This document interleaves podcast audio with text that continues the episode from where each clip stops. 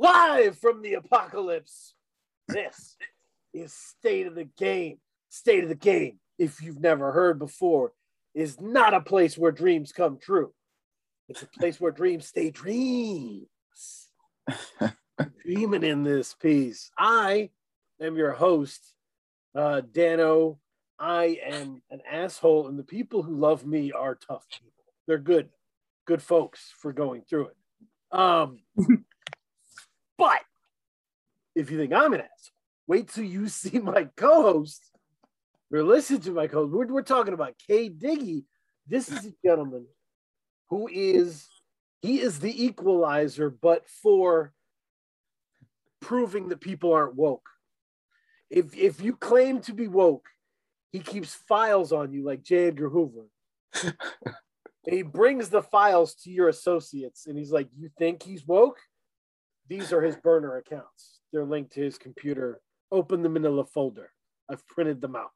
So, a dangerous individual. But together, we are the Shaq and Kobe of whatever the heck this is. Uh, 76 episodes in. Welcome to the evening, K Diggy. Mm.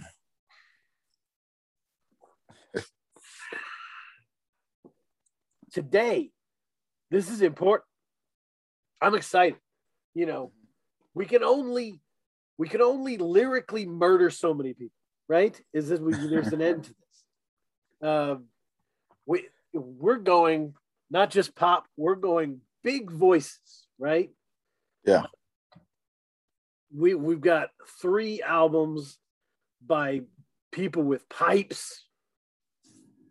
Uh, so we're talking about Star-Crossed uh, by Kacey Musgraves. We're talking about Black Acid Soul by Lady Blackbird. Uh, and we're talking about everybody's favorite discovery. We're talking about Yebba Dawn. So, this is great. I enjoyed this uh, greatly. Different, different chamber in the state yeah. of Coast, and there's a lot of people. There's a lot of rappers that you love that are listening to pop music. Absolutely. Because there's a lot of rap dads, uh, it was I was talking to Alaska Adams, legend of the New York City hip hop scene, and he was saying in his car, he doesn't get control of the car music at all because his his listening is so underground that it's just not you can't put right. So it's either the kind of glitzy pop that like you know uh, a preteen girl would listen to, right? Taylor Swift, etc or it is new wave 80s music. And that's just that all the time. So I think there's a lot of people in that situation, you know? And I think they're because you can't really you can't play a lot of Meek Mill in the car with kids, no. right? Is that fair? I mean, the the the eye-opening moment for me was a couple years ago. Kevin Gates went on an interview and talked about how he doesn't really listen to rap. He only he listens to Taylor Swift more than he listens to other rappers. Yep. Yep. No, it's I mean, it's happening. So people will listen to this because they are interested in mm-hmm.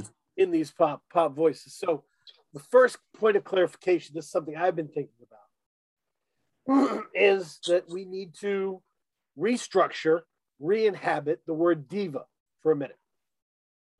Diva is one of those words that we chewed up and made into an insult which we do that a lot. Good, a good word that meant a thing and became an insult. Right. Um, so, a diva is someone who is like a lot, basically, right? You know, we're talking about a big presence, a big personality, a lot mm-hmm. to deal with, but it pays off in spades right? The uh, right. It's backed up by talent. Well, so most people think Whitney Houston, uh, Mariah Carey, right? You, you think of these, you go back to Billie Holiday, all that. Let me give you a male diva comp. You ready for this? Hmm, let's hear it. Devo. Let's hear it. William Shatner is a great diva example. I wasn't expecting you to go in that direction, um, but everybody who's ever worked with William Shatner has the same story, has the same take. Like what an a hole that guy was. What a dink. He was such. Uh, it was. It was so. You know. Yeah. Uh, but when the camera was on, you, there was nothing like it, right? Mm-hmm. So like, this is what the Elton John biopic is about, right? Like, so this is what it is, and it pays off. So it's good, right? Yeah. Um, so Diana Ross was a diva, you know, but along the way, we took that word and we were like, we're tired of you selling so many records, Mariah Carey. You've got mental issues. We're gonna laugh at Okay. Mm. I mean, score one for the internet. Um, mm-hmm. it's it, it got warped and twisted. Uh, so I think these are there's some real diva moments on these albums.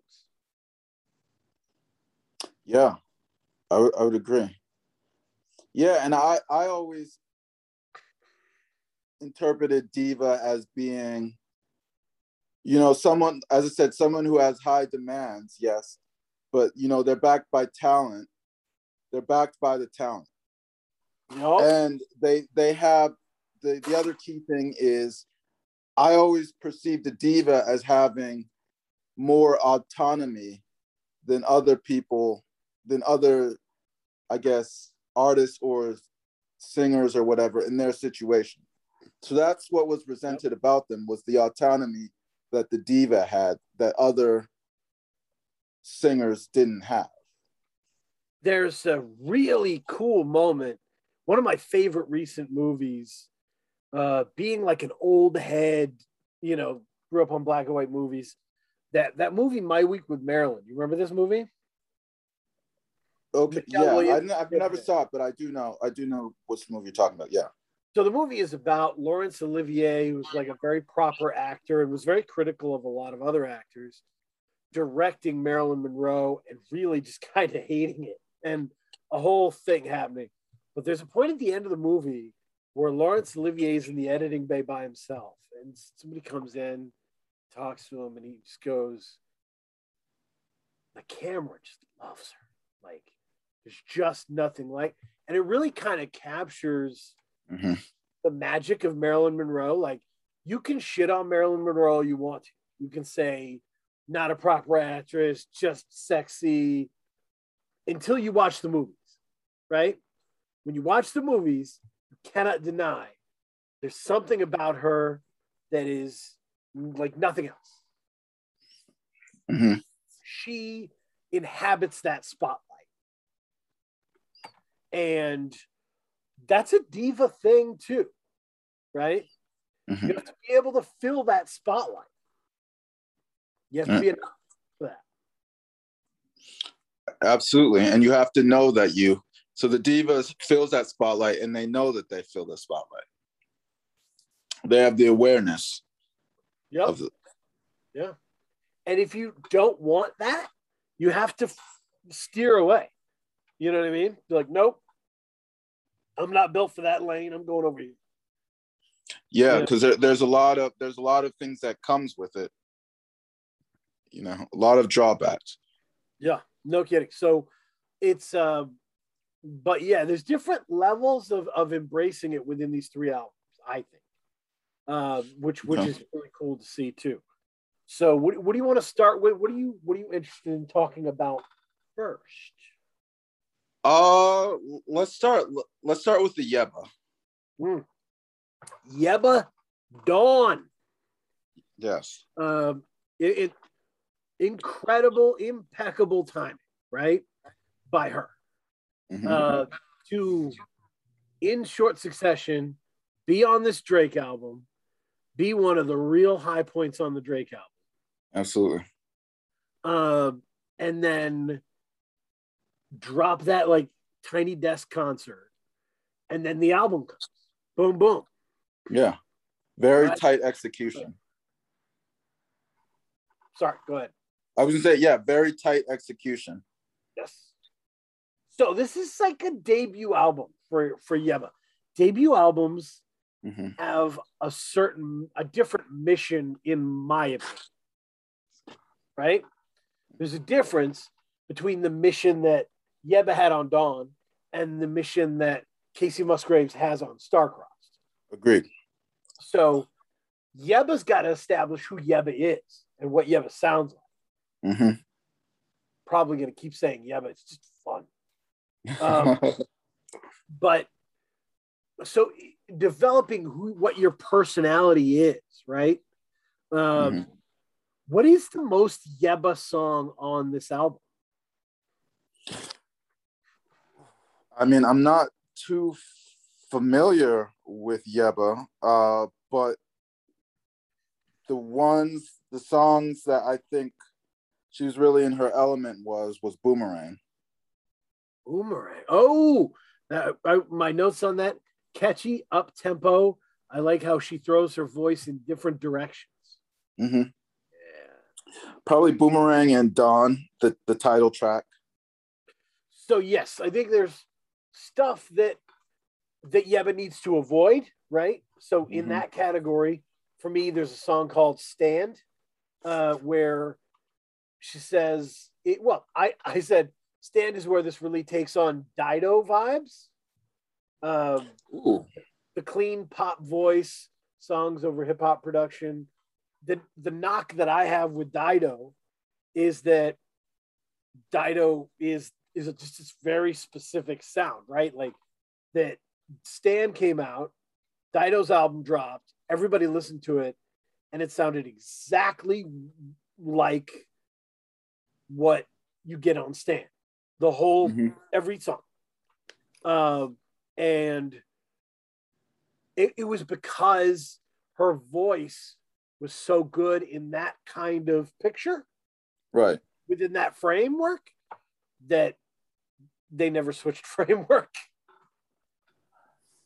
Yeah, it, it really it really goes to the sculptor. Uh but sculptor is developed over time, but I think with Dido, it's as I said, it's if you know you sound like they they have a specific vision of their voice and what their voice sounds good on. So they they go out and they execute that vision. Yeah, I mean, is there a difference between the sculptor who's always working within the same tones but working in different directions Mhm. and someone who's like got a great left hook so they're always throwing Yeah, and the sculpt and uh, the sculptor takes time. Like it, the sculpt, you. That's why I kind of stopped myself because the sculptor, you can't be a sculptor on, on your first album. Right, right, right. No, I'm with you. So, but I think she avoids a lot of the Dido vibes uh, in pockets here, right? Um I really like the drums on Far Away. Her voice, you know, really goes up. Rocky's verse is, is odd, but it works. There's some like yabba dabba do nonsense going on in his verse, but whatever. he does his thing, you know. He does his Yeah, own thing. Does his deal. But how many years is a very interesting first song? Uh, great Mhm. hi hats, drums are good, and it's very whispery. I was like, it sounds like a chant, but with LP drums behind it. Yeah, Um, and we Yeah. do have to mention that this this this whole uh, album was produced by Mark Ronson. oh, that's good. Um, good deal. I, I think she did. She may have produced one of the tracks solo, but he was the executive producer uh, of the album and did most of or helped do do most of the production on the album. Bro, That makes sense. Yeah, Yeah. Ronson Ronson's got a good ear for big pop sounds, obviously, right? He's big pop sound, but also letting people fill in those sounds how they want to, Mhm. right? Ronson's involvement with like uh Action Bronson's Mr. Wonderful, right? Like he that's a more pop album than Bronson's ever done, but it's not crazy. It doesn't sound like something he wouldn't do. Right. Ronson doesn't make you do an album you don't want it to. Right. He seems to find the most pop instinct in you and pull it out. Yeah. I would I would agree. yeah. So I, I, yeah, that works. I mean, look at what he did with Amy Amy Winehouse. Right. Right. and and what I like what when going through the three albums, like Yebba for me stood out uh as you know the big voice. I know that the theme is big voices. Mhm, And mhm. Yebba, she she stood out because she because Mark Ronson did her her whole album. She stood out to me as the type uh, of artist, or I should say, the lane the the lane of a singer where they have their first album done by a prominent producer right. and thus they're you know what we're hearing maybe not is not necessarily the purest version of yebba but it is mark ronson's version of yebba Right.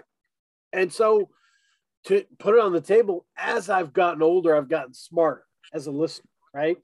hmm So, and I'm very old. So I, that like, you start to realize you're like, okay, this debut album by Yebba, Dawn, is not the album of the year. It's not even going to make my albums. right, Right. agreed And some people have been saying it's good. You know, there's other people out there. Like the thing is, Yebba doesn't want this to be her best album. She wants Mhm. to build, right? I want the same thing. yeah So I'm glad this is not some rocket ship because how would she follow? it? absolutely There's a lot here to build on. I think. Yeah. yeah and she she didn't chase hits uh i think what she wanted to do with this first album and you know the drake the drake feature that she had on clb uh she wanted to establish the talent uh i i think the the voice and the talent is undeniable uh i mean it's just like her vocal and technical ability is i mean very very good Yep. No, I would say the only is that that song "Love Came Down." I said seems like a pop song, one that could have been done by any of the pop ladies. Doesn't it didn't do much for me. Um, Mhm. But to answer my own question, or from earlier, to me the most Yebba song on this album is "October Sky." hmm uh, it ha- it's like a sea shanty bounce to the start of it, and then it gets very classically pretty. Great writing. Uh, she said like on the mantle right by my cigarettes that I smoke since you left because you said you had to fly. Just really good specific details in there. Uh, the draw here is much more than just her voice. Right. Yes. She's she's got a solid pen as well, and there's going there's room for growth. She's shown just enough of her pen game that there's room for growth and, and development in that area, which is actually pretty exciting as well. Positioning a great voice is the title of this thing. The first time I thought about how a great voice was positioned, right? This is weird. This is a weird one, but was listening to Tom Waits when I first got into Tom Waits. hmm So, you know, all my poet friends were always telling me to listen to Tom Waits. I finally did. And I was really struck because I was like, wow, he's got this gravelly, bluesy voice hmm he doesn't need all this intensely experimental jazz accompaniment or like these deeply poetic lyrics. He doesn't need this. He could just growl a cool phrase and kill it. Right? Right. Um and it I'll be thinking, well, but the the thing that keeps you coming back time after time is that there's so much surrounding that voice, right? so many swirling elements challenging the voice, you know? Uh, so that's cool. Right. I mean, you could look at like I, it's it's interesting that you mentioned Dido because the first singer that came to my mind when I heard Yebba was Adele. Oh, And okay. And Adele, like if you heard 19, uh, I mean 19 was a good start, but 21 was really when she got on that rocket ship Sure. and yeah, that's fair. turned into the biggest, biggest uh artist, probably the biggest artist on earth, a music artist. Um, He had that title for a bit. Yeah, yeah. And you know, like she if she drops an album this year, which is rumored, it will go it will go platinum the first week. And only she's the only artist in the world that could do that right now. But nonetheless, the point I was trying to make is I mean, Beyonce could do that right now. not not I, I love Beyonce, but not like not like Adele. Like you'll have you'll have 70 and 80 year olds going out to Walmart buying Adele CDs. Okay, well, but um yeah. and that's just the nature that that's who that's who she is. But nonetheless, what I was just say to kind of tie into your point, 21 is where we started getting those those big pop pop songs with the huge arrangements and really the the arrangements that challenge her voice. Yep. Yeah. No, you, it's it's you you've got to have moving parts and uh, as we talked about it like a TV show, like B plot lines, right? You got to Yeah. have your A plot line, your B plot line. You got to have things moving or or people are going to get bored. Yep. Uh, you know, no matter how pretty your voice is. So, and that's the cool part about this album. It has lots of different interesting things on here. Look at the guests, right? The guests are unexpected. You know, Louie Bag is an awesome song. Yeah. Smino, yes. Um, and Smino is such a perfect guest for her. Absolutely. Um, Yebba's voice can hook into a bounce, uh, and that takes her to the ne- next level. That's where she furthers herself from, you know, Dido or anybody else. So whenever she goes all big voice, Celine Dion, things get less interesting. I like her voice moving and bouncing. You know, I'd like, I'd like to see the relationship with Smino continue and grow. I think they make a lot of sense together. Certainly more sense than Aesop Rock. yeah I, I think with with yebba i think the it's like you're saying with mark ronson he get mark ronson he gives them space he gives the singer space to be themselves but at the same time there was not enough there was not enough tension in the musical arrangements for me there was nothing that really you know kind of challenged her voice or kept kept me like uh I guess on the edge of my seat. Mhm. I, I think that that I think that her her album was missing tension. What was? Oh, I had a I had a note on this album. Uh, I was gonna. I'd like to see if you agree with me here. Okay. Uh, I said, uh, so the la- the second to last song, right? Distance. Uh, yes. my note is it's hard to establish your identity in your debut, and she doesn't get all the way there, but distance will be in the DNA of that identity. Agreed. Oh. And then I the next note is per, Paranoia Purple should not have been on this. She shouldn't have closed that. Distance She shouldn't have closed the album with Paranoia Purple. I thought Distance was I mean it's it's so funny that we that was my standout for her. Uh Distance should close the album. yeah. And I I thought that that was the one that was the arrangement that had just enough musical energy to keep me intrigued. Yep. Um, and uh, you know, not only was the arrangement good, but also her voice. Her voice was great. The lyrics were a little bit more, more in the direction of the pop pop oriented that she Mhm. she'll probably have to evolve to. Um, so I would have loved if she just had ended the album with that and left people wanting more. And to be fair, whenever we're talking about popular albums that Mhm. you know, big albums, if Mark Ronson's doing your album, it's big. If you Yes. just Drake guess you're big. Um, so I don't want to see debate about whether Yebba's big. Like this is supposed to be a big record. Same with the Kacey Musgraves. We're gonna be picking apart the songs on that and the selections on that. Yep. It's not because we are uh, nitpicky. It's because when you're releasing a big pop album, there's a lot of chefs in the kitchen. Yeah. There's a A lot lot of hands in the pot. right? There's a lot of stuff that gets, you know, tacked on. Yeah, Yeah, I mean, and if you're if you're I think Yebba, if you have the potential, Yebba has the potential to be uh an important artist in the scene. Mhm. So yes, we're going to we're going to critique you from a strategic level because a lot of you know a lot of being successful is not only the talent, obviously, but it's also the strategies and the decisions and the moves that you make that determine how long how long your career is.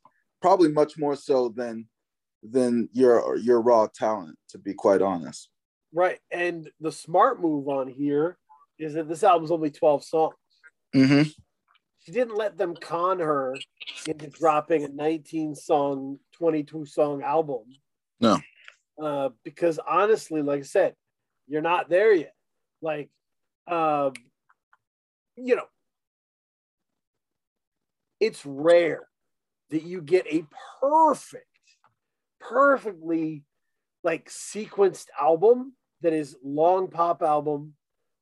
Like sometimes I might be intro. Yeah. Right. I mean, this that oh, sorry, it's top five, right? That hit top five on the charts, and it is Yeah. perfect, like in terms of sequencing and all that. Mhm. that's because Sims has been around for years, years releasing ill shit. Yeah, and I was gonna say her her this album is 38 minutes and 48 seconds. Right. Right. And then Adele's like I, I looked at Adele's because that's and all of Adele's like 19 was 43 minutes and then sense. 21 was about 48 minutes. So yeah, you know, if if you if you want to keep it you you want to keep it in that range. You we don't want one hour or two or hour and a half long uh song albums. Yep. No, that's that's true. No, it it yeah, there she did try with this album to give us different looks, right? Louie Bag, October Sky, totally different songs, right? Right. Uh, you know, Distance and you know, Boomerang, totally different songs. Right. Uh, but it didn't come together as a whole experience. Does that make does that sum it up a little bit? I I I will yeah, I would I would agree. I think it was more how do I say like the the album, like the structure of the album wasn't necessarily the best to me, but what I'll say is the album was a good showcase for her talent. Right. So it, it's it's undeniable. Like I think you want to with if you're a if you're a pop singer, you want to leave the listener after you want to leave them with the impression like after they've heard your first album that this person has talent Right. and if if you if if the listener leaves with that with that uh impression then you it's been a success Yeah, no, it, it and there's a lot of pop people who do are do don't have interest in making great albums, right? They they live off the singles money, you know, shout Yeah. out to Post Malone. But like he um it's clear Yebba's not like that. Right. Because if she was, she would have loaded this down. She would have oh had man 19 tracks, tons of big name features. There's bigger names than Smino to be gotten. oh for sure i mean if you if you can get a feature on a drake album i, I shouldn't say Right. feature if you can get an interlude that that means that the industry has uh, designated you as someone who could be potentially important i.e make everyone a lot of money. Yep. So that's so she's clearly interested in crafting her own albums. And mm-hmm. that's great. And I'm glad that she has that instinct. The next move is to sharpen it up, right? Cut the songs that don't make sense and link the songs that are good, right? If you've got a bunch of songs, if you've got like five different kinds of songs on this album, yeah, and you like all the five different songs, and you've got to find the connective tissue, you've got to find what they mean together. I, for me, I think that she could really, I think she could really push her voice. Uh, uh, she I don't think that this album, like the arrangements, you know, gave her space for her to sing and whatnot and show off like her technical ability. But I think her next album really needs to push her voice and show how far. Like it's like if you have a Ferrari, mm-hmm. obviously we know the Ferrari can go 100, but you don't get you don't get a Ferrari to go 100 miles. You go you push it to go. You get it to see, you know, how fast it can go. You're trying to get up to the 150s, you know what I mean, the 160s. And I and I think her voice can really, if it was pushed, could really get to that high, that high level. I'm with you. No, it, it's so are you the the things that you don't like about this album? Are they Ronson or are they her or are they both? That's the issue. When you have as I said, with uh, you know the one producer producing a debut, the debut album of a singer, the issue that you can have is that you are you're a vision of that producer. The album, your your album is how do I say this? Your album is what Mark Ronson thinks you're the best version of you is. Yes. Yep. Yep. Yep. And you can you can become trapped in that. Like you look at all of the singers. Like I wrote down like Aaliyah. I mean, Aaliyah was pretty much Timbaland's muse. Or so yeah, she, Missy, Missy at, at some point. Yep. Missy, Missy at some point as well. Right. Uh, I look at Amerie, uh, but the, the number one example I look at is Kelis. Uh, Ooh, that's a good point. And you know, it's very hard once you're known for that type of sound and that type of vision, it's very hard to develop your career out of that. Yeah. Yeah. Uh, so that's that's what I would say. I I don't think necessarily that Ronson. I, I think he did a good job. Uh, I think uh, of using his name to establish her and give her credibility. Mm-hmm. But I don't necessarily think he was the right producer for her voice.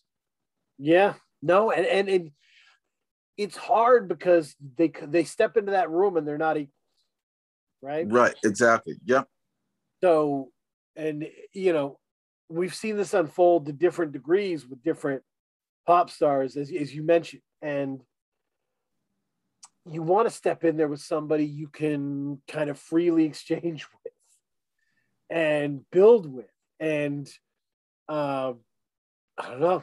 Sometimes it works, sometimes it doesn't. So I don't know. You're right. There may be other producers out there for her. Um, yeah.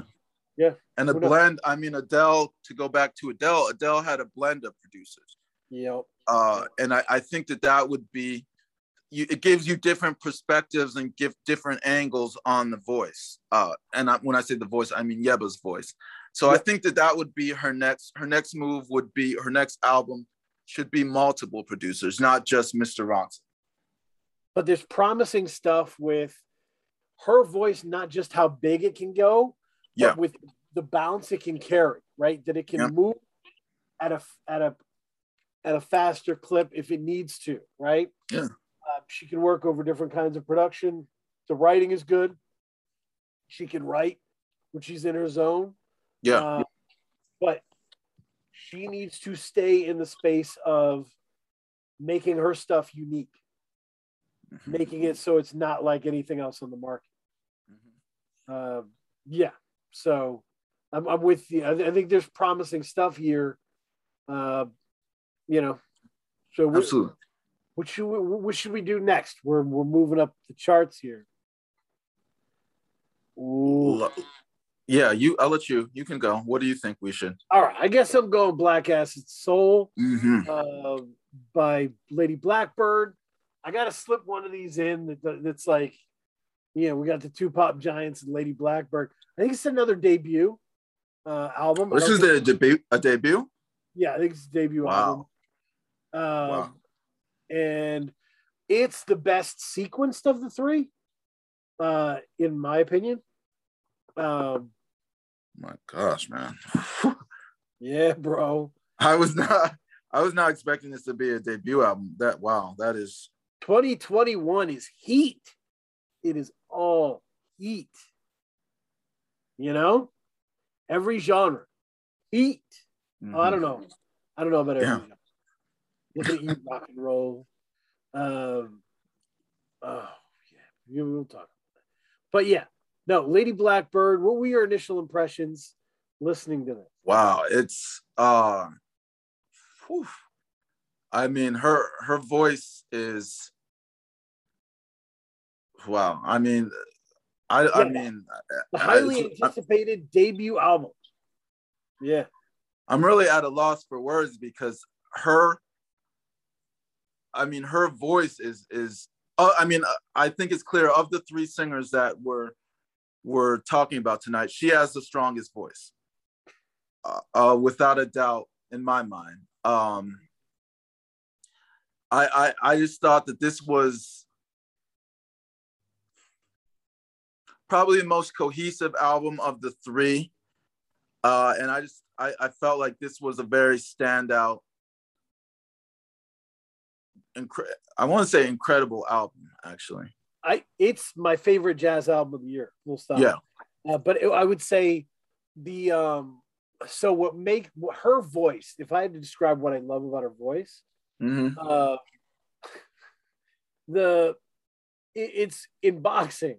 Uh, to go back to boxing because hmm it, we say we care about the best fighters of all time, but we don't care about them as much as we care about our favorite fighters of all time. Right. Because watching a boxer who cleanly knocks out everyone isn't that fun. Right. The fun boxers are the boxers who you you're worried about them and they pull it out Mhm. right? And that's what her voice is. Her voice has so much pain in it, and it warbles with this emotion and pain. And you, and you're like, is it gonna fall off? And then it hits this amazing crescendo, you know. Um, and so she can go all the way up the mountain, all the way back down the mountain. It's um, yeah. Is that is that a fair description? I mean, absolutely. I think what I what I noticed is what when I was really listening to it, like the way that they mastered it, her voice is really the the center focal point of every of every song on the album. Y'all, uh, and and and it's very it's very clear like she's up front her voice is up front and all the instrumentation is in the background and Right. you, and you can hear that and so when when you're up when you're up on the stage when you're in the spotlight like that there's no place to hide so if, if you don't have a strong voice uh or if you're not technically strong singer we're going to be able to hear hear it uh and I, and I think like, like you said to go back to the boxer analogy there was not a moment where she didn't she didn't deliver the i guess you could say the knockout punch Oh yeah, she every time she made you worry, she killed it and Mhm. and brought it all the way home. Uh, they- I want to read off the band on this to to give proper acknowledgement here. Mhm. Some of the players on this, as you said, spotlight is on her. She's the a number one here, but you don't you can't build a championship team with one person, right? So these are real amazing performances. John uh, Flaugher, F L A G H E R, uh, double bass. Um, Deron Johnson, Steinway, uh, Baby Grand, uh, Mellotron, Casio synth, piano, right? Uh, Chris Seefried, electric guitar, acoustic guitar. Uh, Troy, trombone shorty. They had trombone short. Wow. Playing trumpet? I did not know that. Playing trumpet. Yep, yep. I, I saw I went to Newport this year and Trombone Shorty was a performer at Newport.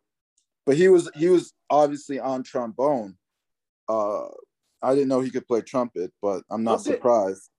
It. Uh So like this Wow. is an elite squad that really delivers on this. yes. Uh, everything is beautiful and like they step in and take over sometimes, right? It's it's amazing. Yeah, I mean, you have that when you have the musical talent that she has behind her, and that's that's the thing about jazz. Jazz is a little bit more organic. So, what what what I mean by that is the jazz artists understand chemistry. They Right. understand where each of them need to be in order for the track to sound the best that it can Right. and it's not like you know a board or something i'm, I'm thinking of like a soundboard where it's like uh you know programmed music these are live people obviously live people these are people playing instruments so you can hear the intelligence in the arrangements uh and the and the musical choices that they all make choices are huge because this Yeah. is largely a cover album. There's Mhm. a lot of covers on this. Um, and so one of the ones that, that sticks out is uh, "It'll Never Happen Again," right? Number Yeah. nine. So it's this is a cover of a song by Tim Hardin. I have no idea who that is, but it fits the loss and longing that this album emotes. So Mhm. when you're doing a covers heavy album, the songs you choose and how you choose to do them are your power. You said that are your what Your power. Yeah. That's the power you have to organize yourself. Just because it's not your song doesn't mean it can't mean something important to this album. Yeah, and I mean the the song before it, if you look at it, is "Lost in Looking." Is track Mhm. eight, and then the song after it is "Beware the Stranger." Lost in Looking is a Sam Cooke song. Yeah, Uh, I've heard so many versions of Lost in Looking, but none like this. It is slow and haunting. Uh, yeah, there's a real sense of kind of insular loneliness. yeah, Uh, yeah. and and that and that comes with I think the sequencing. Uh, it's it's like to tie what you to what you were saying. You know, if you're gonna do a if you're gonna have a lot of covers on your album, you need to make sure that you seek that they are sequenced so that they are they hit they emotionally hit as hard as they should. Yeah. I mean, Blackbird, which is the first song, is a Nina Simone cover. Mm. Um, Mhm. but it sounds very Billie Holiday in the performance. Yeah. Uh, the strings, the piano, they all give tension. This is like a big smoky jazz Yeah. ending of the song with her voice hitting the high note and the piano striking hard. It's a real good, like, here we go. Let's go. Yeah. And and jazz artists, because sequencing is so important in jazz sets, they're very sensitive to sequencing and order. So when you have high level jazz artists behind you, they will get they will get the sequencing right to make sure everything hits like it should. such a great point. Uh, that like that yeah, jazz is just consumed with a lot of details that other people skip over. Yeah. right. And so they're really interested in what song you pick, how you do it, where it goes, and these these players found a real groove around her. Yeah. Um, I, I, it's not that easy, you know. Real pain in her voice. Right. Um, this is a jazz album, full stop, is what I it. Absolutely. This is someone who really loves this music. Mm-hmm. Um, Yeah. That was the yeah. Any any standout songs for you that you were just like, oh, this is Uh, I think the the first track, uh, Blackbird, really was was um. That's when I knew when I heard Blackbird, I was like, okay, like, yeah, all this right, is serious. yeah, this is serious. Um, I did love the closer, Black Ass, Black Acid Soul as well. Um, and then I think I also enjoyed, if I remember correctly, Fix It. Fix It is great. Um, so let, Fix It, the piano is really next level on that one. Mhm. Uh, it makes just the right room for her voice. It's kind of a slow, sultry song that you put on in a dark room after a long day. Uh, what my last sentence here is important. Without this piano performance, I don't think this song is as gripping. I think. Wait, let me hear. I, I just got to make sure. I think Fix It. I'm pretty sure Fix It. It sounds like it sampled Miles Davis, like Sketches of Spain. I, I it reminded me a lot of Miles Davis, like the the chords in it. Um, so I, I think you're. I, I I absolutely agree with you. I think the pianos really set set the mood Yep. the piano the piano uh, uh, obviously sets the mood for it And different songs are different in that regard. Mhm. some songs I have down where I was like, man, without this bass, you know, uh, uh, uh, the Beware of the Stranger is that the bass Mhm. really changes how she sings, Mhm. impacting on every word now because of how tense the sounds have become, right? Yeah. The choir aspect really takes things up a notch. But yeah, the bass kind of, you know, really pushes that song. It's, yeah, it's just really intelligent in terms of everyone on the court. yeah You know, it's yeah, Shaq and Kobe, but like Derek Fisher's on point, Rick Fox is on point. Robert Horry Yeah, yeah so you're you've got high level people who know what their job is. a- absolutely and everyone everyone understands what that i mean that's what i love about jazz because for in order for jazz to work and be effective everyone's got to understand what the big picture is and where they fit into that that big picture My favorite run on this Mhm. might be four, five, six, seven. the middle yeah So ruler of my heart, which that's that's number four, and that's kind of I, I wrote on it that it sounds kind of like a Bonnie Raitt song in how she's delivering it, Mhm. her tone, but it's an Irma Thomas cover. So that's interesting. Uh, Nobody's Sweetheart is a jazz standard, right? That just goes back to the beginning of time. Uh, but it really shows how this album is built around loneliness, right? Her poise and vulnerability. Ooh, this is good. Feel like Sinatra at his most depressing on this song. Oh yeah. What's that? What's that album? We We Hours of the Morning. Is that Wee the, hours of the morning? yeah? So like, Sinatra was really great at finding the right songs to put together for the theme. Mhm. Concept albums with songs that he didn't write. He was some people call it one of the first people who did concept albums, right? Mhm. Um, but he didn't even write the stuff. Like so, he was he was just organizing the songs into what the mood was. You're right. Which, like I said, that's that's your big power uh, if you're putting your voice in the right place. Collage is such a great song to follow Nobody's Sweetheart.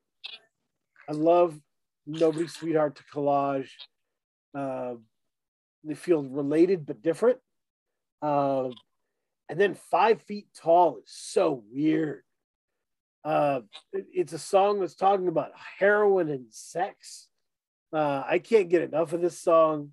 I wrote I Might Be Tawdry. That might be why. Um, I have no idea if they wrote that or not, but it's really interesting. Um, so, yeah, I just really like that chunk, that middle chunk.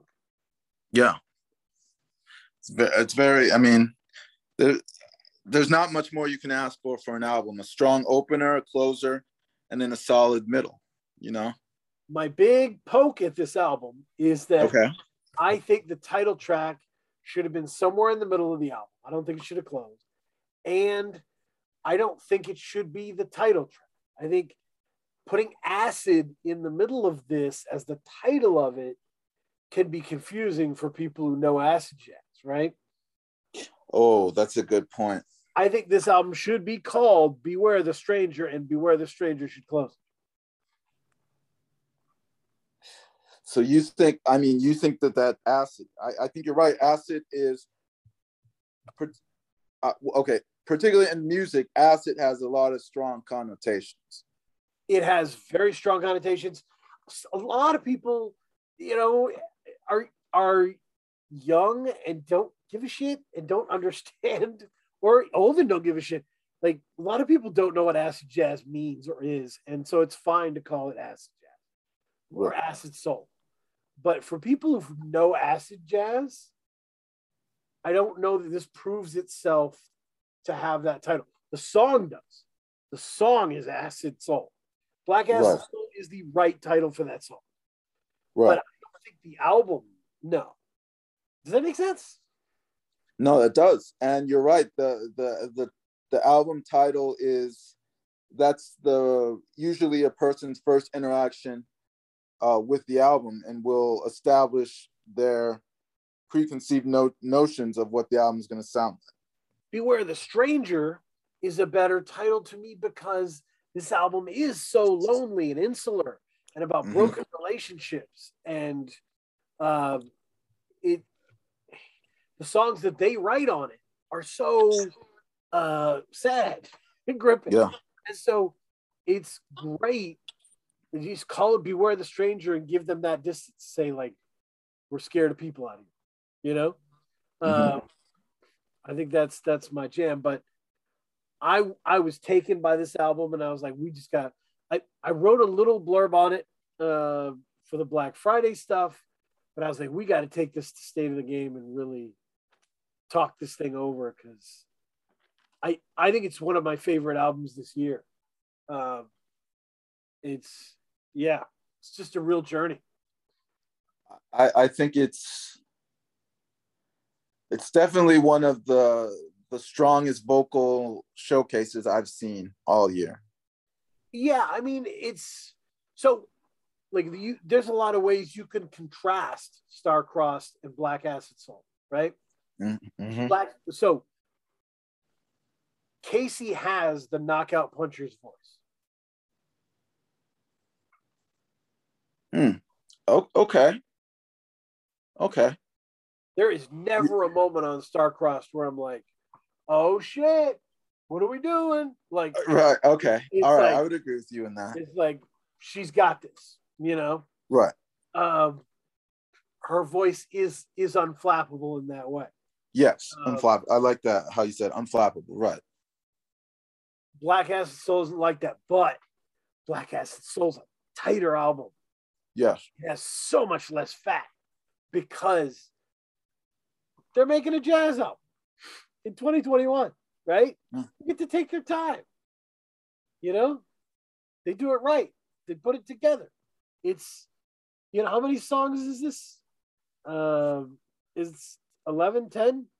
11. It is 11, 11, 11 songs. songs. 11 So songs. Seven. So permanently, like they got a chance to really carve this thing uh, into the shape they wanted it. Uh, Yeah. It may be, I don't even think the album, it may be a little bit over 30 minutes long. Right. Right. Maybe a little bit under. I can't do math that quickly, but But it's, so I mean, it's tight. to compare it to Yebba, right? Like I know exactly what Lady Blackbird stands for now hmm because they they they chose where they wanted to be and what they wanted to do, right? Yeah. Um, yeah, it's interesting. Makes you wonder if Yebba had had a really well chosen cover on the album, would that have been cool? Would you have been into that? Uh, I mean, everyone wants to start out. Everyone, I, I feel like having the baby picture, uh, you know, having her as a baby held by her father. I mean, that's the, I mean, that's the go-to out of the debut artist playbook. You know, Yeah, childhood yeah, yeah. pictures. Uh, so I can't fault her for that. No.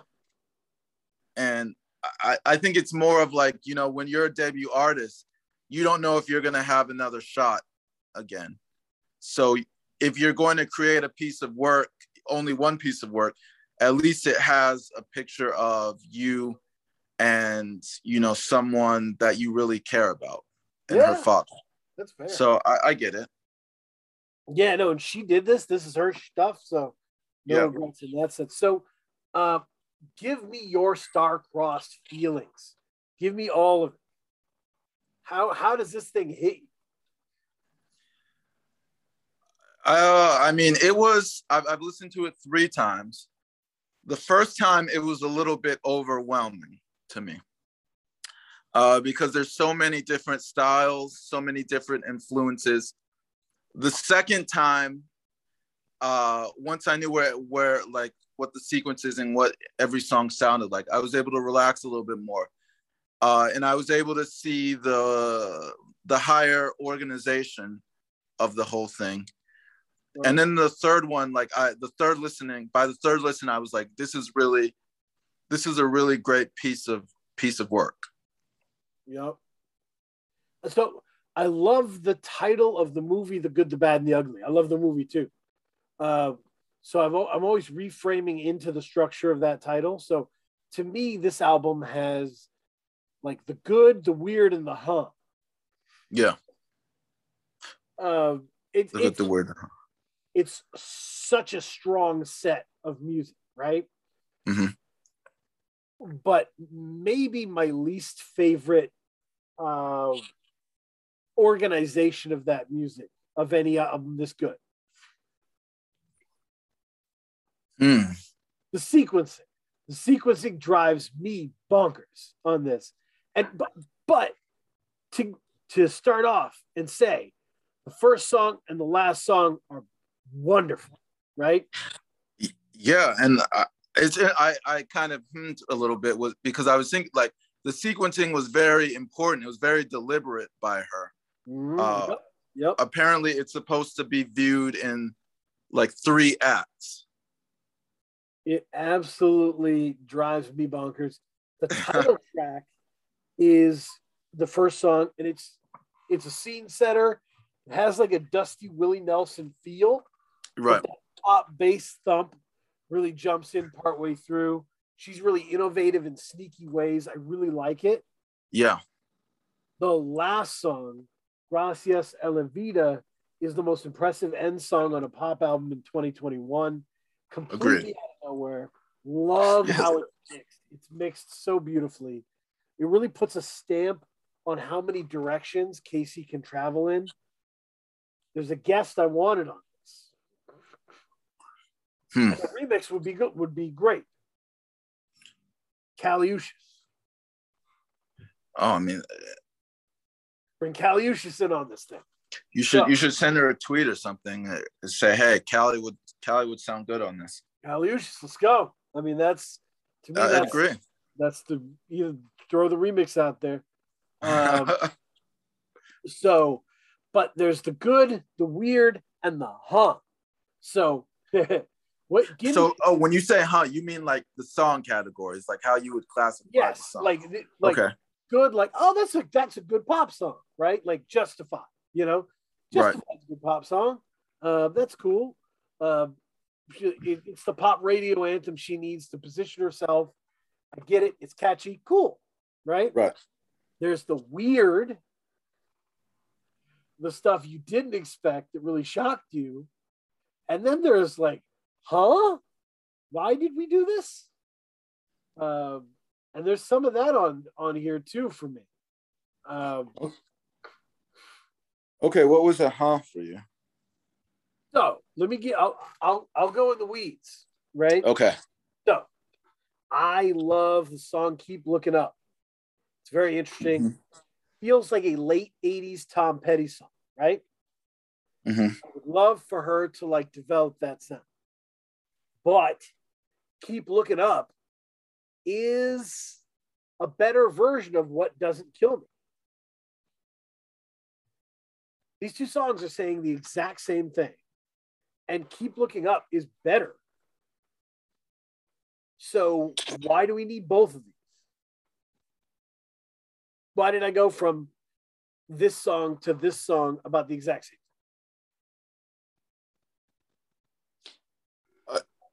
I felt like because it's part. Of, I felt like it's part of the story.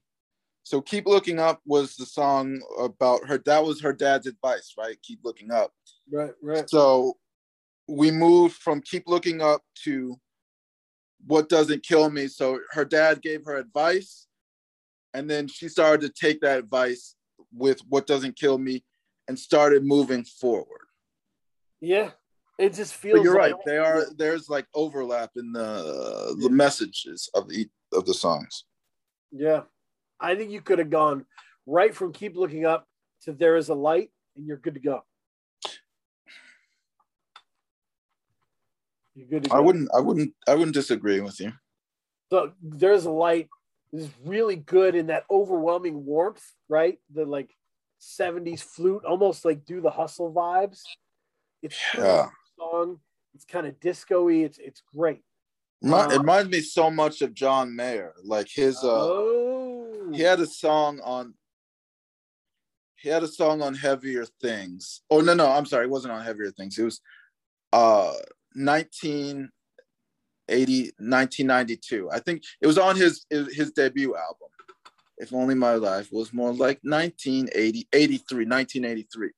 And so the point I, I make that point is because it's interesting because you can hear her influences like she, I don't want to say like she cribs from people, but you can hear the people that she really enjoys listening to, and and it because it kind of bleeds over into her music. Absolutely. Yeah, I, I would. I want to talk to John Mayer on camera too. John,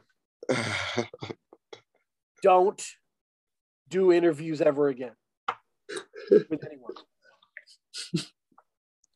Back to so uh, we're talking. So yes, I she's like it's the there is a light is the kind of song that inspired uh, Father of the Bride, Vampire Weekend, right? Their story was they went to a Kacey Musgraves concert and they wanted that warmth, right? Mm-hmm. To provide. There is a light is her pocket of that, right? She can do that. Um, he- more in the huh category since I'm exploring the huh category. Okay. I don't want any more songs that are called Angel. I just don't. It's the most syrupy song on here. Pull you out of the darkness, keep you out of the rain. Stop it. Uh, I'm not sure it fits here on this album, and I don't, but I don't think it messes anything up. It's just this might just be cuter, cuter than I ever want to be around. I mean, I, I I think the angel set up the. I think it was intentional that sets up sets up the knockout the knockout blow with breadwinner.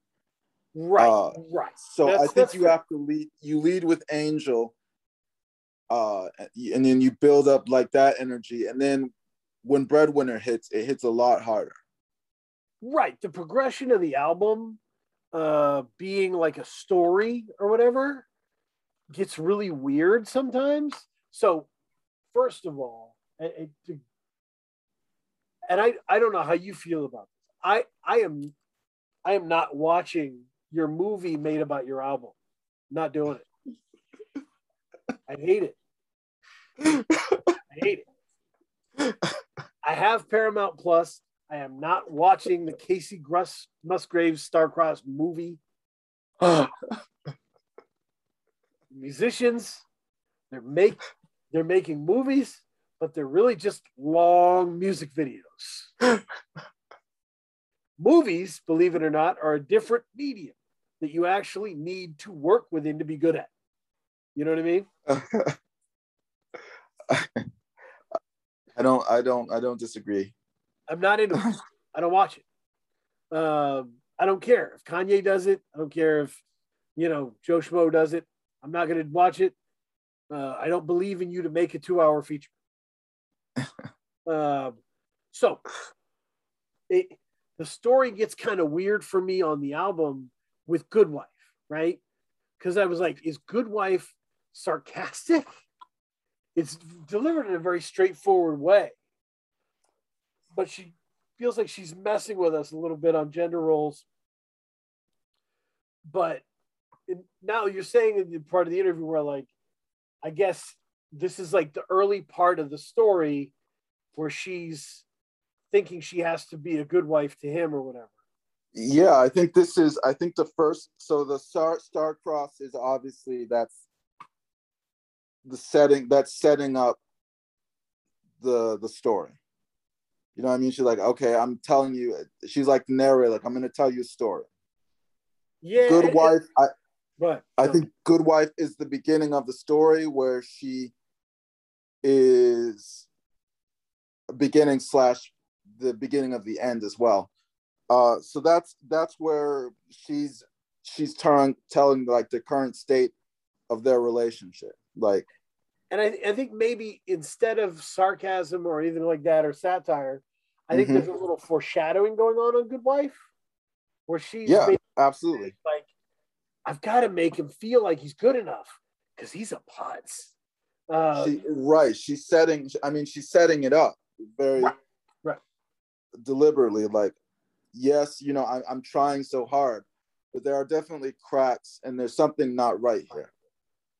Yeah. So listening, re-listening to Good Wife isn't great. I don't love it. Mhm. Um, the weird, I mean, and the weird is great, right? I the weird is kind of what I come to Musgraves for. I Yeah. don't like Golden Hour. I don't like. I, it was too pop. It was too clean and clear. It felt like I could have gotten that writing from other people. I love Musgraves' writing. It's really weird Absolutely. particular. And on this one, um, if this was a movie, is is that for me? Yeah, One of my favorite songs of the year. It's creepy, absolutely. hushed. It doesn't sound like any major pop song. This is what Musgraves does that other people just don't even do. A- absolutely. That was that was the standout. If this was a movie, was the standout for me as well. Uh, it was just very, like you said, it was weird. It was like very cinematic. It was weird. Like it was it was a risk. Yep. and Yep. she's the only i feel like she's one of the few artists mainstream artists uh that are really like taking risk like like this Yeah, no, it, it's and I was I wrote on here uh, that Simple Times is kind of like her bridging the gap between Golden Hour and pageant material, mm-hmm. keeping her roots but sparkling things up for the audience. Uh, the writing is still interesting and specific, so I, I like this album a lot more than Golden Hour. I like. Uh, I think she was able to grow in this space. She, you know, uh, Golden Hour was her fitting into the pop space. yeah This is her like stretching out. it went yeah i mean it this this album to me was it was a risk because it i mean it's so all over the place and that's i mean but that's all I, that's all i ask of any artist is to take chances take risks you know try to try to do something different Straight up. And she I, I that's why i really do have to applaud her because she really did take take a lot of risk risk with this album Yeah. 100% took risks and um, I appreciate it, you know. hmm Um, Cherry Blossom to me is a good pop song, but it's indistinct. Um, this could be a Taylor Swift song, and I believe it. yeah Um, but you know, we've already talked about the best song on here, right? Uh, Breadwinner is my favorite song, period. Um, yeah. She took her ex and made a diss to him that is the biggest, funnest pop song so that it will be everywhere he goes. This is the ultimate pop star revenge. Um, he wants a breadwinner. He wants your dinner until he ain't hungry anymore. He wants your shimmer to make him feel bigger until he starts feeling insecure. Oh, that is this was brutal. that is gold digger level burn. This was brutal. Yeah, gold digger level burn because that was the thing. Uh, Kanye called called them all gold diggers and made it like the jam on the radio. You know, so it would. She took this and makes it the biggest jam on here, but it's the sharpest sword. Like she's cutting heads on that. Yeah, it's it's, it's brutal. I, I mean, I think of Taylor Swift. She had a song called "Dear John," uh, yeah. where she was talking about John Mayer. Uh, but this is a lot more brutal, just for just based on the fact what you said. Like it's a really good pop song. So you know, if this guy, if this gets on the radio, if they push this as a single, you know, her the her no you know her ex husband's gonna have to turn off the radio every time this comes on. Just avoid it at all. Straight up, people are gonna be dancing. Your neighbors are gonna be dancing to this song that's shitting on you. And it's so it's so brutal. I mean, it's so cut. It's that's why I mm-hmm. was saying like you know they had the angel as the setup, but this was breadwinner is so sharp and yeah. yeah she finds the right like the perfect tone like the perfect level of anger, but doesn't take it over the top. So it's like the peak, or the peak level of angerness, but at the same time, like restraint. And it just like cuts really. I mean, ugh, it's if I if I were her ex, I would not ever want to hear this song again. Yeah, it's one of those like take a vacation for a long for a while. Yeah dies down. Uh, yeah, it's it's to me that's like really the pointed aspect of this album. You get her dealing with the breakup, right? You get her giving you what she means, yeah. uh, dealing with her shit. Uh, and and and I think she set it up, and this is why I say that. I mean, I think she's a really great organizer because all of the songs beforehand were about um, things that she could have done better. Uh, I mean, yes, there were hints of good wife and good wife of things like cracks or you know peccadillos or flaws that he may have had, but I think two through seven tracks two through seven are her kind of grappling with the role that she's played in this relationship. Uh, and then you know track eight, breadwinner, she just turns like that. Like, wait a second, no, you did you did some shit too. Yeah. And so it just hits, it just hits more, it just hits harder because it comes almost out of nowhere. Like, whoa. Yup. So what is your run here on this album? What is your favorite run? Um yeah. I, I think I think starting with uh, okay, so my favorite song on the album was "If This Was a Movie," right? But I think I think the run from "Breadwinner" to "Camera Roll," easier said, hookup scene, and then "Keep Looking Up." Oh, even we'll go with "Keep Looking Up." That that four run, you know, that four run, uh, that four song run is five if you count hookup scene. Hookup scene, yeah. Oh, I can't do math now. Sorry. Hook, yeah. That five, that five uh, song run, it does a really great job of painting a picture. Like we get the whole, we get the whole range of emotions regarding the breakup, and I, I mean, I think that that's a gift. Like it's, it's her gift as an organizer that she was able to in five five songs create such a complete and compelling picture. I was gonna say the same deal, right? Uh, that like you you breadwinner kicks it off, right? That is like it's a giant song and harsh, and then you go. The best sequencing on the album is going from breadwinner to camera roll. Camera roll, yeah. Camera roll is so sad. Yeah, like, yeah. You get the triumph of being like he ain't shit, but then you have to deal with the aftermath, the picture. Yeah. You're telling your friends that it's not happening anymore. You, you know what I mean? You have to deal with your life. yeah, and and it works when when you go through a breakup like that. Your emotions fluctuate very wildly. Like one second you're sad, you know, one second you're very angry, and then you know the very next moment you're reminiscing about about the times that you guys had. So it makes perfect sense why Camera Roll would be after, right after Breadwinner. it's an incredible that five song swath is a real human experience Yeah, where you you go from the rage the triumphant righteous rage to the sadness. Easier said hookup scene.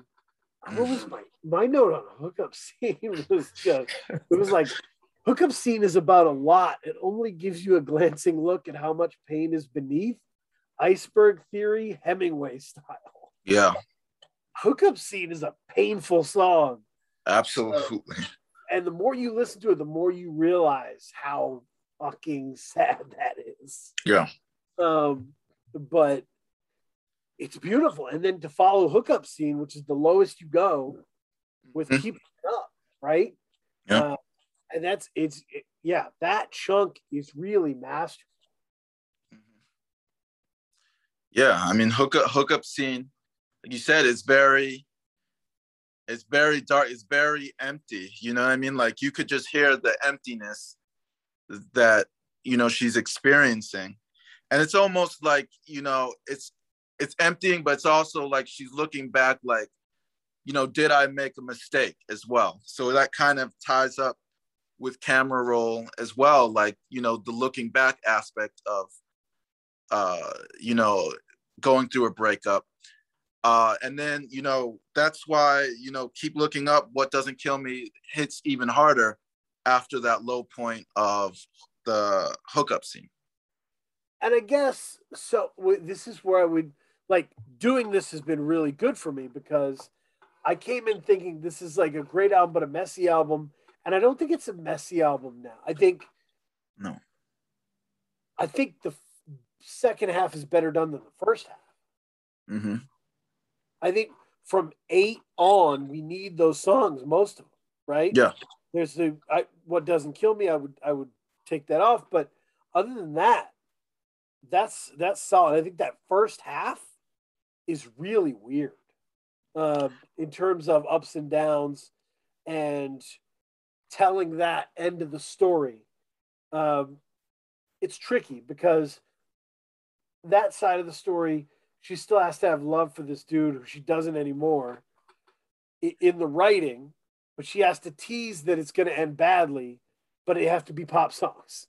Yeah, it's it's, It's it's lot to go. exposition. She's Yeah. setting she's setting up the scene. And Yep. I, I think you obviously these songs were written after the breakup. So the first half of the songs are written looking reflecting like in that moment. You're not she's no longer in that moment, but she's got to reflect on it. The second half sounds like it was written while she was in that moment. So that's why it Yeah. seems a little bit uh fresher and sharper, I guess you could Vivid, very vivid. right? Yes, vivid, yes. Yeah. Like in the first half, it feels like she's concocting the emotions, right? She's coming up with them. say. Um, Mhm. in in the second half she's living them um so you know that that's what happens honestly it happens a lot when you're creating right you you start with something and you're really proud of it and you're so proud of it you keep going and you get better and you get better. And by the end of it the beginning isn't even good anymore yeah. because you you the standard was set at the beginning, and it's gotten higher over the course of the album, or book or story, whatever. Right. By the end, when you look at it as a whole, the beginning is now the weakest. Yeah. So you got to go back and tighten it up. It's it's that happens a lot. Uh, so like I said, no fault of Musgraves.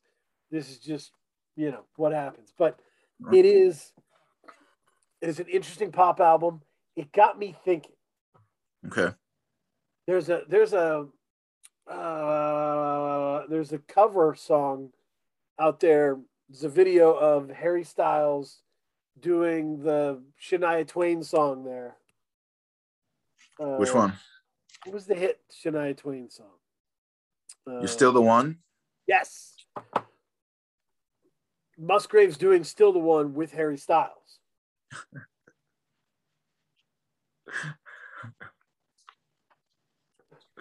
Well, like a remake? They're just yeah, they're just doing it together. They were just performing it on stage together. oh, they were doing it together. Yeah, yeah, Oh, yeah. okay. Um, and I told my wife, I said Musgraves is the only person that it makes sense for Harry Styles to do an album with.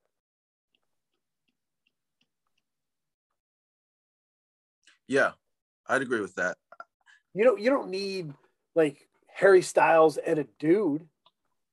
You don't need Harry Styles and another pop dude. Like No, I, I think that they're both on that same uh, wave. I'll, I'll call it wave. They're both on the same wave of, you know, their writing. Their writing is very, um, what's the word I want to use? Chemical induced. So I think I think that they would be I think they would be great together. no, I mean they're both of them have a very warm, comforting presence. Yes, Uh, looseness to them as well. A very left field writing style, right? Mhm. uh, they, they tend to make the most popular music, but in ways that you aren't used to seeing, right? Mhm. Uh, I think that that album is what I would be interested in seeing. Styles and Musgraves. Oh, for sure. I, I'm sure there's a tour. I, I could see them doing a tour together. Uh, yeah, but they're both. I mean, they're both. They're. I would say of of the pop in the pop sphere.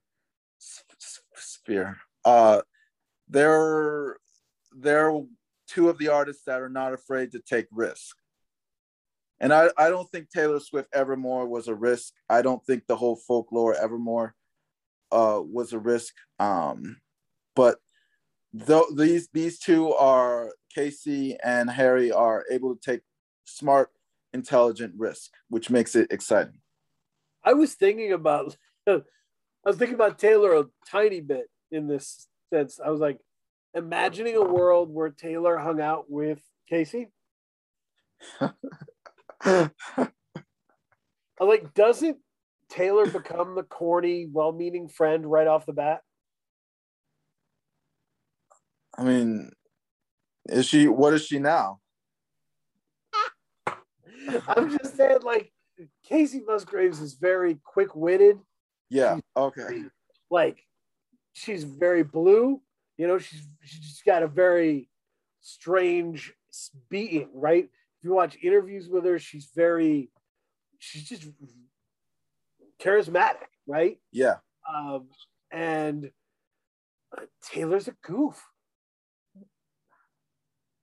I- wouldn't say she's a goof per se. I'd say she's a little bit more reserved. And if you if you put her next to someone like Kacey, where you're we're able to contrast them, I think that's the point you're trying to make.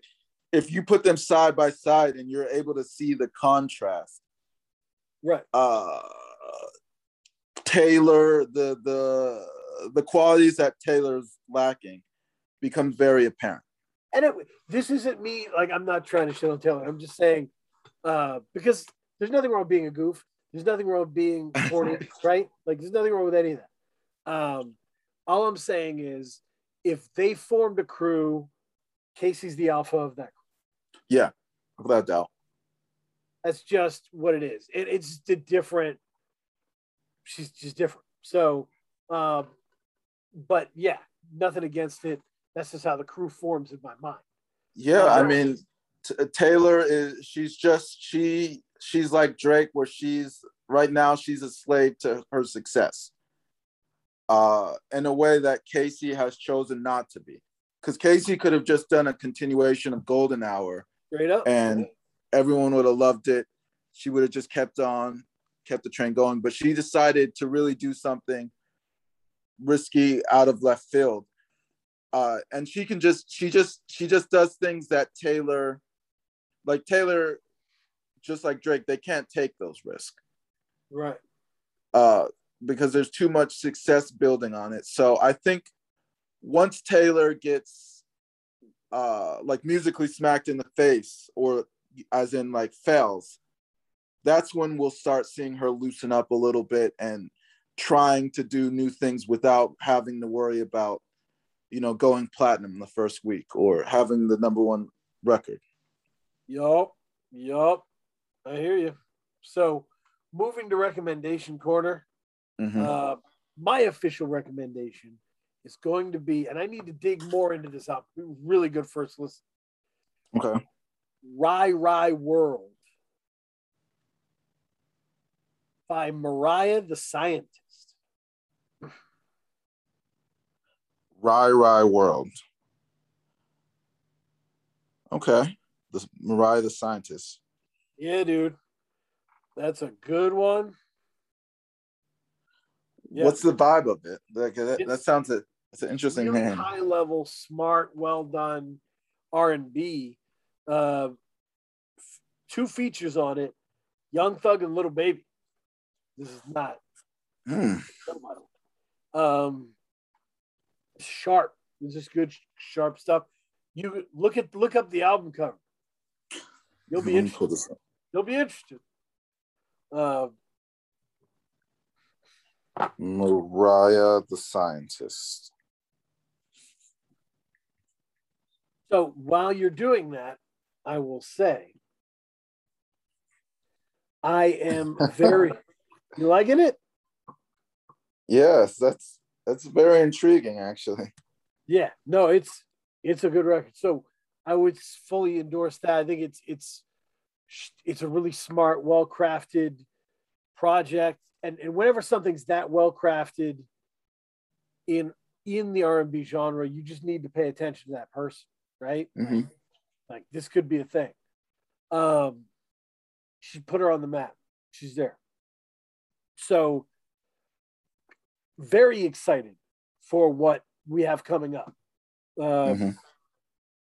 FME Attention Undivided. I've got some crazy interviews lined up. Some critically important people. Uh, I am super excited to talk to. Um, so I've got to do my research, get my stuff going, make sure it's right, because all these people are bringing bringing heat Mm. um, in terms of their releases. It's it's a lot. Um, you know, a lot of career defining work, like one after another. You know, uh, from important careers, and being able to sit with them is going to be enormous.